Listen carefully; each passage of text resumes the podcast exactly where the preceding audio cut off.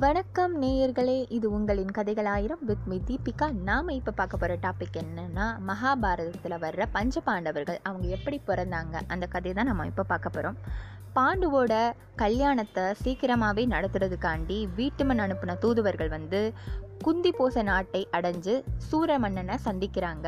குந்தியை வந்து பாண்டுவுக்கு கல்யாணம் பண்ணி கொடுக்கறதுக்கு சூரமன்னன் வந்து ரொம்ப சந்தோஷமாகவே சம்மதிக்கிறாரு. இந்த ஒருப்பட்டை செஞ்ச இந்த கருத்தை வந்து துர்வாசர் வந்து வீட்டுமன் கிட்ட போய் சொல்கிறாரு வீட்டுமன் வந்து கல்யாணத்துக்கான ஏற்பாடுகள் எல்லாத்தையுமே செஞ்சுட்டாரு. ஒரு குறிப்பிட்ட மங்கள நாள் வருது. அந்த நாளில் ரெண்டு பேருக்குமே கல்யாணம் சா முடிஞ்சிருது.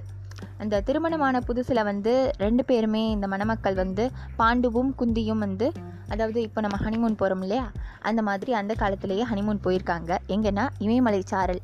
அதுக்கு கீழே ஃப்ளவர் இண்டஸ்ட்ரி அதாவது பூம்பொழில் நிறைய பூக்களாமே இருக்கும். பூம்பொழில்கள் கிட்ட போய் சந்தோஷமாக இருக்கலாம்னு ரெண்டு பேருமே போகிறாங்க அங்கே வந்து போகிறப்போ இதுக்குள்ளே மந்திரராசன் அப்படிங்கிற இன்னொரு அரசர் வந்து அவரோட பொண்ணு மாத்திரியை வந்து தன்னோட மகள் பாண்டுவுக்கு கல்யாணம் பண்ணி கொடுக்கறதுக்கு அவராகவே வந்து சம்மதிக்கிறாரு.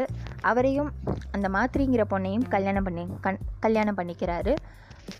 ரெண்டு பேரும் அதாவது ரெண்டு மனைவி குந்தி மாத்திரி.